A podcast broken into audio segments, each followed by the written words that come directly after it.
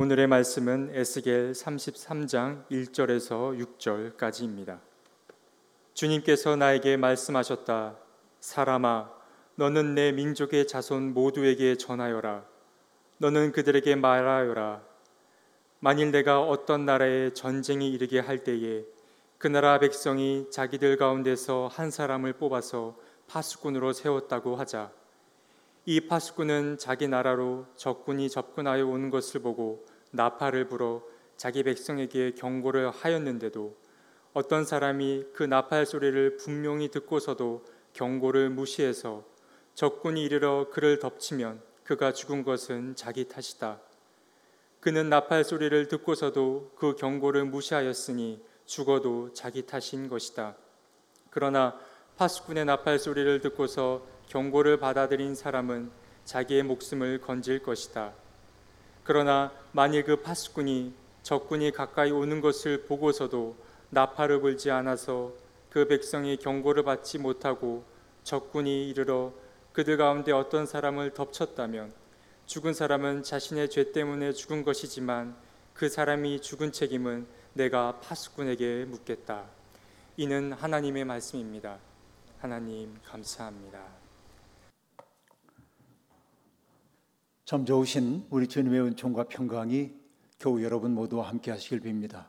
조금 전에 여러분이 들으신 이 찬양은 미국에 유학 중인 우리 박승은 청년이 아, 미국에서 녹화를 해가지고 보내온 영상을 여러분과 함께 나누었습니다. 아마도 오늘 우리가 겪고 있는 이 현실이 얼마나 무거운지를 알기에 아, 승은이는 저런 곡을 선정해서 주님 안에서 우리들이 힘을 내자고 아, 그렇게 우리를 격려하는 동시에 하나님께 영광을 돌리고 있습니다. 참 고맙습니다. 뭔가 불길하고 속상하고 암담하다는 느낌을 떨쳐버리기 힘겨운 나날입니다. 여러분도 똑같은 느낌일 겁니다. 주님의 교회가 무너지고 있는 것처럼 보이기 때문에 그렇습니다. 마치 하나님께서 영광스러운 촛불을 옮기시는 것처럼 느껴지는 그런 시간입니다. 코로나19는 그동안 숨겨져 왔던 한국교회의 민낯을 세상 앞에 여실히 폭로하고 있습니다. 참담합니다. 그렇게 아름다우신 예수님이 그렇게 추하게 소비되고 있다는 사실 앞에 몸둘 바를 알 길이 없습니다. 오도된 믿음은 무신론보다 훨씬 더 위험하다고 하는 사실을 우리는 지금 바라보고 있습니다. 이성이 작동되지 않고 상식이 통용되지 않기 때문에 그렇습니다. 그리고 광신은 언제나 반사회적인 형태로 나타납니다. 감염병이 확산일로 있는 이 상황 속에서도 자가 격리 지침을 어기고 그리고 확진되어서도 탈출을 꾀하고 의료 당국의 판단을 믿을 수 없다면서 사방을 돌아다니는 이들이 있습니다. 보건소 직원에게 몸을 부비며 너도 감염되었으니 검사 받아보라고 말하며 침을 뱉기도 합니다. 보건소에서 하는 코로나 검사가 조작이라고 강변하면서 정부 당국을 신뢰할 수 없다고 말하는 이들이 많이 있습니다. 대면 예배를 잠시 중단해 달라고 하는 그 요구를 교회에 대한 박해라며 거절하는 이들이 아주 많이 있습니다. 모든 것을 음모론의 시각으로 바라보는 사람들은 자기들만이 세상이 작동되고 있는 원리를 꿰뚫어 보고 있다고 믿는 경향이 있습니다. 거대한 음모가 진행되고 있는데 대부분 다 속아 넘어가고 있다고 그들은 그렇게 믿고 있는 것이겠죠. 저의 귀에는 지금 우울하게도 조종 소리가 들려오고 있습니다. 그리스도의 몸인 교회가 무너지고 있는 것 같은 충격 때문입니다. 니코스 카잔차키스의 소설인 성자 프란체스코에 나오는 한 대목이 내내 한 주 내내 제 마음속에 떠올랐습니다. 프란체스코는 꿈에 눈물을 흘리고 있는 성 다미에노를 만납니다. 당황한 프란체스코가 다미에노 성인에게 묻습니다. 당신은 천국에 계시잖아요. 어찌된 일입니까? 그리고 프란체스코는 묻습니다. 왜 눈물을 흘리시지요? 그럼 천국에도 눈물이 있다는 말입니까? 하고 묻습니다. 프란 성인은 다미아노 성인은 고개를 끄덕이며 대답합니다. 그래, 천국에도 눈물이 있다네. 하지만 그것은 아직도 지상에서 헤매고 있는 사람들을 위한 눈물이지. 나는 자네가 포근한 침대 위에 누워서 평화롭게 자는 모습을 보고 딱하다는 생각이 들었다네. 왜 잠만 자는가, 프란체스코? 부끄러운 줄 알게. 교회가 위험에 처해 있다네. 프란체스코는 다미에노에게 묻습니다. 내가 할 수 있는 일이 무엇이 있겠습니까? 그러자 성인이 말합니다. 손을 뻗치게. 자네의 어깨로 교회를 받쳐서 그것이 쓰러지지 않도록 하게라고 말합니다. 과연 우리가 무너지고 있는 이 교회를 어깨로 받쳐서 무너지지 않게 할 수 있을까요? 꼭 해야만 하는 일이지만 할 수 없을 것 같은 두려움이 우리에게 엄습하고 있는 게 사실입니다. 그렇다고 똑같이 누구처럼 조롱만 하면서 무너져가는 교회를 바라보고 있을 수만은 또한 없는 것이 우리의 현실입니다. 조금 뜬금없는 소리처럼 들리는지 모르겠습니다만은 한 이야기가 또 떠오릅니다. 미국의 스탠포드 대학의 신경외과 의사인 폴 칼라니티라고 하는 사람의 책에 나오는 이야기입니다. 숨결이 바람이 될 때라고 하는 책입니다. 전도 유망했던 의사 칼 폴라티니, 폴라니티는 미국 최고의 의사로 꼽히면서 여러 대학에서 교수 자리로 초대를 받은 사람이었습니다. 가히 인생의 최절정기라고 할 수 있는 때였습니다. 근데 바로 그때 그는 뜻밖에도 암 판정을 받습니다. 그리고 그 암은 고칠 수 없는 암이라는 사실을 자각하게 됩니다. 본인도 의사이고 주변의 의사 친구들도 많고 아내도 의사이기에 면밀하게 자기의 그 상황을 살펴보고 그는 이제 자기 생명이 얼마 남지 않았다는 사실을 깨닫습니다. 겨우 30대 중반의 나이였습니다. 최종적으로 죽음이 자기를 기다리고 있다는 사실을 깨달았을 때 그는 자기의 심정을 그 책에서 이렇게 기록하고 있습니다. 내 인생의 한 장이 끝난 것처럼 보였다. 어쩌면 책 전체가 끝나가고 있는지도 몰랐다. 나는 사람들이 삶의 과도기를 잘 넘기도록 도와주는 목자의 자격을 반납하고 길을 잃고 방황하는 양이 되었다. 사람들을 치료해주고 그 사람들을 위로하고 빛을 제공해주는 의사로서의 일이 끝나고 환자로 누울 수밖에 없는 상황을 그렇게 얘기합니다. 그리고 그는 정직하게 고백합니다. 내 병은 삶을 변화시킨 게 아니라 산산조각 내버렸다. 형형한 빛이 정말로 중요한 것을 비춰주는 에피퍼니의 순간이 찾아온 것이 아니라 신적 현현의 순간이 자기에게 온 것이 아니라 누군가가 내 앞길에 폭탄을 떨어뜨린 것 같은 기분이었다. 이제 다른 길로 돌아가야 할 터였다라고 말합니다. 산산조각난 느낌, 내 앞길에 누군가가 폭탄을 던진 것 같은 느낌, 벼랑 끝에 서 있는 것 같은 느낌. 그도 칼, 아, 폴 칼라니티도 죽음을 앞둔 사람들이 겪는다고 하는 그 슬픔의 5단계를 거쳐 갑니다. 부정, 분노, 협상, 우울, 수용이라고 하는 다섯 단계 말입니다. 사람들이 극한의 질병 속에 노출될 때, 한계 상황에 노출될 때, 사람들은 이건 현실이 아닐 거야 라고 부정하는 경향이 있습니다. 그러다가 자기에게 닥쳐온 현실이 부당하다고 느껴 분노합니다. 분노해봐도 자기의 인생의 문제 풀리지 않을 때 그는 적당히 협상을 하고 싶어 합니다. 이 병 때문에 어떠어떠한 것이 내게 주어지기를 바란다고 하는 그런 협상을 시도하기도 하죠. 그러다 결국은 마음의 빛을 잃어버리고 우울함 속에 잠기게 되고 우울함에 뒤이어서 결국은 그것이 자기의 운명임을 수용하는 단계에 이르게 된다는 겁니다. 폴 칼라니티는 자기는 그 다섯 단계를 정 역방향으로 겪었다고 얘기합니다. 처음에 수용으로부터 우울, 협상, 분노, 부정의 단계로 나아갔다는 것이지요. 모두가 동일한 과정을 겪는 것은 아니지만 그폴 칼라니티가 하고 있는 그 얘기 그것은 그의 아픔이 얼마나 컸는지를 우리에게 보여주고 있습니다. 그는 남은 세월이 얼마 되지 않는다는 사실을 깨닫고 자기가 일생을 거쳐 해야 할 하나의 일이 있음을 알았습니다.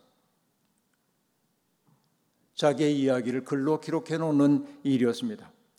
그래서 암투병기를 담은 이 책을 쓰게 되었던 것이죠. 그러나 그는 그 책을 다 완성할 수 없었습니다. 그 책의 에필로그에 그의 아내인 루시가 쓴 말이 있습니다. 루시는 이렇게 말합니다. 폴에게 벌어진 일은 비극적이었지만 폴은 비극이 아니었다라고 말이죠. 저는 이 책에서 참 깊은 감명을 받은 대목이 바로 이 대목입니다. 폴에게 벌어진 일은 비극이었지만은 폴은 비극이 아니었다라는 말 말입니다. 그는 자기의 삶의 스토리를 세상에 남김으로 많은 절망하는 영혼들에게 희망의 빛이 되었습니다. 그에게 닥쳐온 불행은 쓰리고 아픈 것이었지만 그는 불행과 타협하기보다는 그것을 뚫고 들어가서 자기의 삶의 스토리를 이야기함으로 똑같은 어려움을 겪는 사람들을 돕는 역할을 감당했던 것입니다. 꼭 이런 심정입니다. 지금 우리는 무너진 교회의 잔해를 보고 있는 것 같은 느낌에 사로잡혀 있습니다. 교인들을 혐오하는 말이 난무합니다.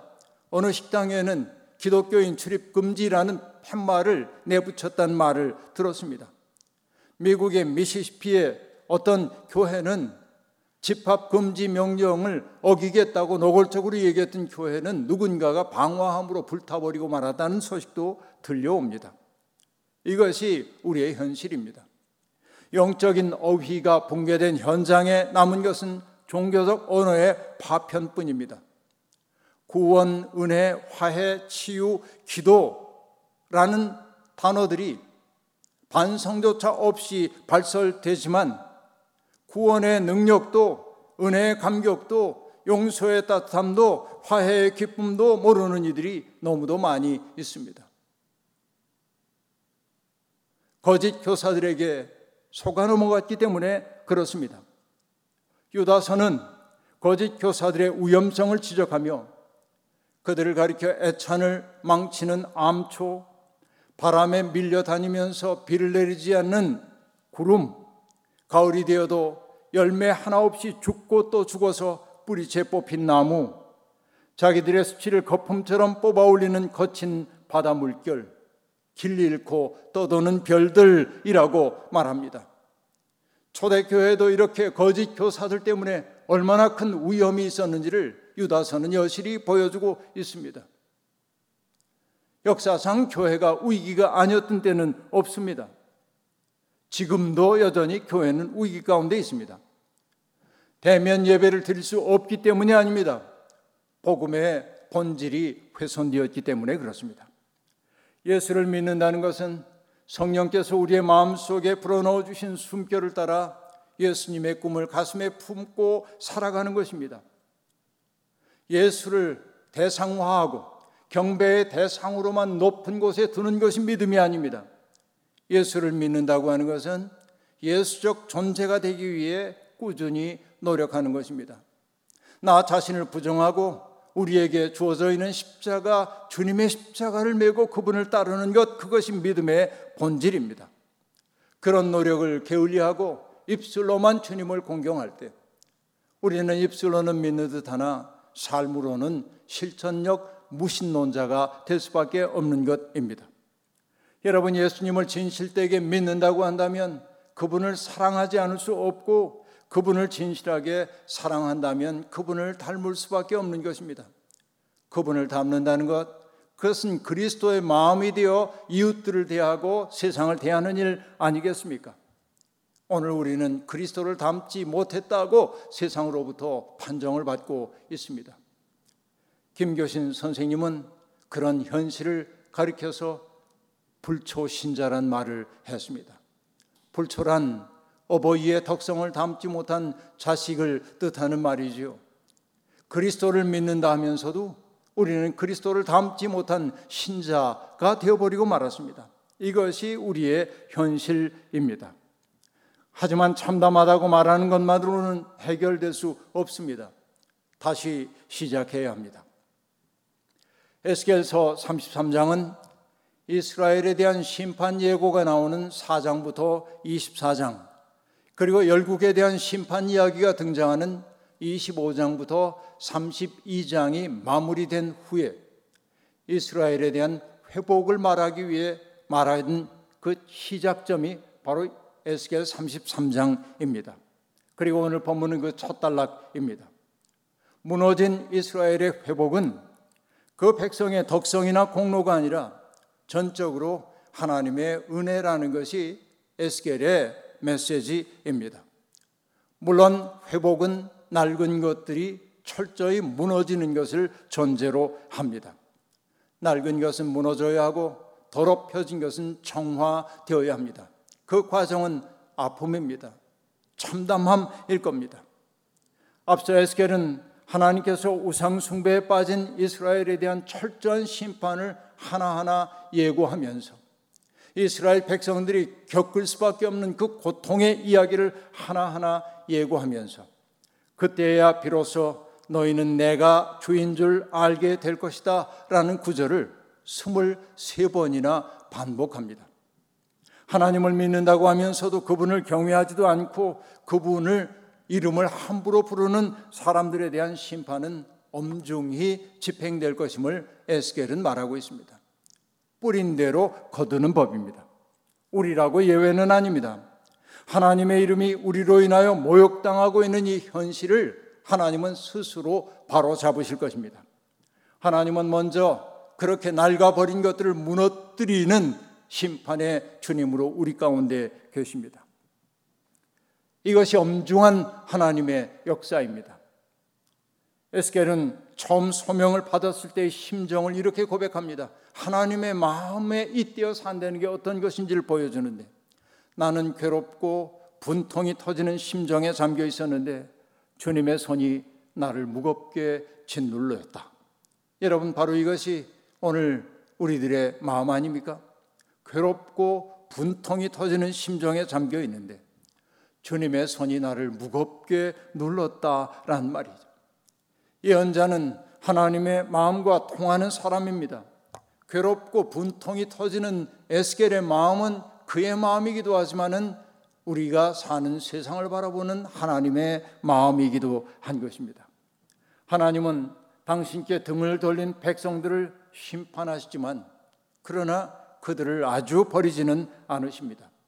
그래서 에스겔을 파스꾼으로 세워 경고의 말을 하도록 하고 있습니다. 악인들은 망한다라고 하는 명확한 메시지를 세상 앞에 전하라고 주님은 에스겔을 불러 주셨던 것입니다. 악인들은 망한다. 그러므로 그 길에서 돌이켜야 한다라는 것 말입니다. 에스겔 33장은 그의 두 번째 소명 이야기입니다. 3장에서 첫 번째 소명 이야기가 나왔는데 심판 메시지 끝난 이후에 그는 새로운 메시지를 가지고 백성들 앞에 서게 된 겁니다. 하나님은 그를 파스꾼으로 세웠다고 말하고 있습니다. 파스꾼은 적의 동태를 살피다가 적이 다가오면 백성들에게 알리는 책임을 맡은 사람입니다. 파스꾼들은 깨어 있어야만 합니다. 제가 군목으로 GOP 부대에 근무하고 있을 때 저는 종종 철책선에 근무하고 있는 야간 근무하는 병사들을 찾아 소초마다 방문하곤 했습니다. 이런저런 이야기 목소리를 낮추어 나눌 때 병사들의 귀는 저를 향하고 있지만은 그 눈은 전방을 뚫어지라 주시하고 있었던 것을 기억합니다. 파스쿠는 그러한 존재여야 합니다. 적이 다가올 때 파스쿠는 나팔을 불어 백성들에게 경고를 해야 했습니다. 여기에 적이라고 번역되어 있는 헤렙라고 하는 말은 사실은 칼이라는 뜻입니다. 칼이 다가온다고 하는 것은 파괴가 임박했다는 뜻입니다. 파괴가 임박했음을 알려야 합니다. 나팔을 불어야 합니다. 여기에 나팔로 번역되고 있는 단어는 쇼파르라고 하는 단어, 양각 나팔입니다. 양의 뿔을 잘라 만든 나팔이죠. 이것은 위험을 경고할 때 불었고 그리고 백성들을 한 자리에 소집할 때도 불렀고 대속제 일에도 불어서 사람들을 주님 앞으로 이끄는 역할을 감당했던 것이 나팔입니다. 그러니까 경고의 나팔을 제대로 푸는 것이 파수꾼의 임무입니다. 하나님의 파수꾼으로 부름받은 예언자가 경고의 나팔을 분명히 울렸는데도 불구하고 사람들이 영적인 잠에서 깨어나지 않아 결국 그 칼에 당하고 말았다면 자기들의 파멸은 자기들의 책임입니다. 그러나 문제는 파수꾼이 경고의 나팔 소리를 제대로 풀지 않아서 사람들이 경각심을 가질 수 없어서 망해버리고 말았다면 그 책임은 파수꾼에게 있다고 하나님은 그렇게 에스겔에게 일깨워주고 있습니다. 하나님의 말씀을 맡은 자들이 얼마나 명확하게 경고를 해야 하는지를 보여주는 대목입니다. 요즘 저도 반성을 많이 하고 있습니다. 그동안 거짓 교사들을 경계하라고 외친다고 했지만 나의 메시지가 너무 분명하지 않았던 메시지 아니었나. 경고의 나팔이 아니라 사람들의 흥을 돋우기 위해 나팔 풀었던 것은 아닌가. 악을 악이라고 분명하게 말하지 않아서 사람들로 하여금 자기를 합리화할 수 있는 구실을 만들어준 것은 아닌가. 별의별 생각이 다 드는 나날입니다. 귀가 어두워진 사람들은 하나님의 말씀이 자기의 삶을 뒤흔들어 놓는 것을 참지 못합니다. 그 때문에 달콤한 이야기, 부드러운 이야기에 귀를 기울이며 스스로 꽤 괜찮은 신자라는 사실을 확인받고 싶어 합니다. 에스겔도 바로 그러한 세태에 절망했습니다. 자기를 찾아오는 사람들이 주님께서 무슨 말씀을 하셨는지 드러나 보자고 하는 현실을 돌아보면서 에스겔은 이렇게 말합니다. 마치 호기심 많은 사람들이 무슨 구경거리를 보러 오듯이 너에게 올 것이다. 그러나 그들은 내가 하는 말을 듣기만 할 뿐 그 말에 복종하지는 않을 것이다. 그들이 입으로는 달갑게 여기면서도 마음으로는 자기들의 욕심을 따르기 때문이다. 그들은 너를 악기를 잘 다루고 듣기 좋은 목소리로 사랑의 노래나 부르는 가수쯤으로 생각한다. 그래서 그들은 내가 하는 말을 듣기만 할 뿐 그 말에 복종하지는 않는다. 그러나 내가 너에게 시켜서 한 그 말은 반드시 이루어진다. 그 말씀이 이루어지면 그때에야 비로소 그들 가운데 예언자가 있었다는 것을 그들이 알게 될 것이다. 라고 말합니다. 듣기만 하지만 복종하지는 않는 현실. 입으로는 달갑게 여기지만은 마음으로는 자기들의 욕심만을 따를 현실. 바로 그 현실 속에서 예언자들은 마치 좋은 목소리로 사랑의 노래나 부르는 가수로 여겨지고 있습니다. 오늘의 상황도 마찬가지 아닌가요? 지금 우리에게 필요한 것은 하나님 앞에 엎드린 사무엘의 고백입니다. 말씀하십시오. 주님의 종이 듣고 있습니다. 사무엘은 두렵고 떨림으로 하나님의 말씀을 경청했고 내키지 않았지만은 심판의 메시지를 엘리 가문에게 내렸습니다. 그리고 백성들에게도 명확하게 하나님의 뜻을 전했습니다. 하나님과 맺었던 언약을 등지고 살면 그래서 공평과 정의를 저버리면 망한다고 말입니다. 지금이야말로 우리의 믿음을 기초부터 점검해야 할 때입니다. 바울 사도의 말이 천둥처럼 울려옵니다. 여러분은 자기가 믿음 안에 있는지를 스스로 시험해 보고 스스로 검증해 보십시오. 여러분은 예수 그리스도께서 여러분 안에 계시다는 것을 알지 못합니까? 모른다면 여러분은 실격자입니다. 여러분, 교회에 다니는 것을 부끄럽게 여기지 마십시오. 오히려 그리스도의 뜻대로 살지 못하는 것을 부끄러워하십시오. 목매함에 빠진 사람들을 보고 혐한 차지 마십시오. 오히려 불의와 공모하며 살았던 우리의 삶을 반성하십시오. 하나님을 신뢰하기보다 세상에서 통용되는 방법에 기대 살았던 삶을 철회하십시오. 지금 세상이 교회를 조롱한다고 하여 함께 조롱하며 등 돌리며 애굽에 머물 수는 없지 않겠습니까? 위험이 도사리고 있는 광야로 나갈 용기를 내야 하지 않겠습니까? 압도적인 무력으로 사람들을 강압하던 로마 제국에 맞서 하나님 나라를 꿈꾸었던 것이 예수 정신 아닙니까? 그런 삶의 결과가 십자가라 할지라도 뒤로 물러서지 않았던 것이 그리스도 아닙니까? 그 아름다운 그리스도를 믿는 우리가 왜 위기소침해져야 합니까? 방해물이 많아도 그래도 길을 찾아야 합니다. 넘어지면 다시 일어서면 됩니다. 메리 올리버라는 사람의 식구가 떠오릅니다. 그래서 그게 뭐죠? 이 한 번뿐인 거칠고 값진 생으로 당신이 하고 있는 게 뭐죠? 라고 묻고 있습니다. 그래요. 우리는 한탄하라고 부름받은 것 아닙니다. 등 돌리고 쫓기듯 정체를 숨기라고 부름받은 것 아닙니다. 우리는 다시금 일어나서 그리스도의 노래를 불러야 합니다. 그리스도를 붙들어야 합니다. 하나님의 꿈을 역사 속에 이루기 위해 다시 시작해야 합니다. 산불이 지나간 자리에서 움터나오는 푸른 싹이 장엄합니다. 모든 것이 무너진 폐허 속에서도 복음의 노래를 부르는 사람들이 있어 하나님의 꿈은 지속됩니다. 잠시 지체될 수는 있지만 표대이신 그리스도를 향한 우리의 발걸음을 멈출 수는 없지 않습니까?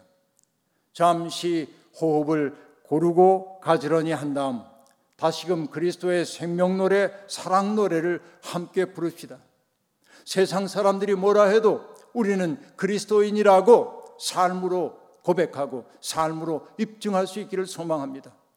사랑하는 교회 여러분, 부끄러워하지 마십시오. 다시금 일어서십시다.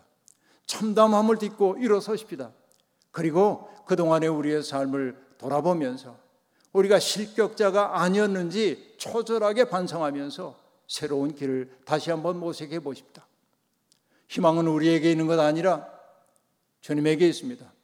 주님이 우리를 이끄실 것입니다. 이끄시는 주님의 뒤를 따라 찬양하며 달려나가는 우리가 되기를 주의 이름으로 축원합니다. 아멘. 오늘 우리에게 주신 말씀을 기억하며 거듭의 기도 드리겠습니다. 하나님, 우리 때문에 하나님의 이름이 더럽혀지고 말았습니다. 어느 시인이 고백했던 것처럼 끙끙 앓는 하나님 누구보다 당신이 불쌍합니다. 우리가 주님을 믿는 사람 다와야 주님도 영광 받으실 텐데 우리가 그렇게 살지 못했기 때문에 하나님의 이름이 더럽혀지고 말았습니다. 우리 스스로는 더럽혀진 하나님의 이름을 다시금 회복할 능력 없습니다. 오직 주님만이 그 일을 하실 수 있나이다. 주님, 우리를 통하여 주님의 그 아름다운 이름을 회복하여 주옵소서. 넘어진 자리를 딛고 다시금 일어서겠습니다. 참담한 폐허 속에서도 삶을 일구어야 하는 사람들처럼 우리도 무너진 교회의 잔해 속에서 복음의 본질을 굳게 붙드는 사람들이 되겠습니다. 주님, 우리와 함께해 주시옵소서. 오늘도 저마다 주어져 있는 삶의 자리에서 아픈 가슴을 부여안고 슬프게 주님 앞에 엎드려 있는 모든 사람들의 기도를 들으시고 그들을 불쌍히 여기시고 마땅히 가야 할 길로 인도해 주옵소서. 우리는 외로움 속에 있는 것처럼 보이지만은 믿음 안에서 연결되어 있음을 한순간도 잊지 말게 도와주시고 우리는 외로운 것처럼 보여도 이곳저곳 밝혀둔 신앙의 등불 하나하나가 세상을 환히 밝힐 날이 올 것을 믿으며 오늘도 끈질기게 주의 길 걷게 하옵소서 예수님의 이름으로 기도하옵나이다. 아멘.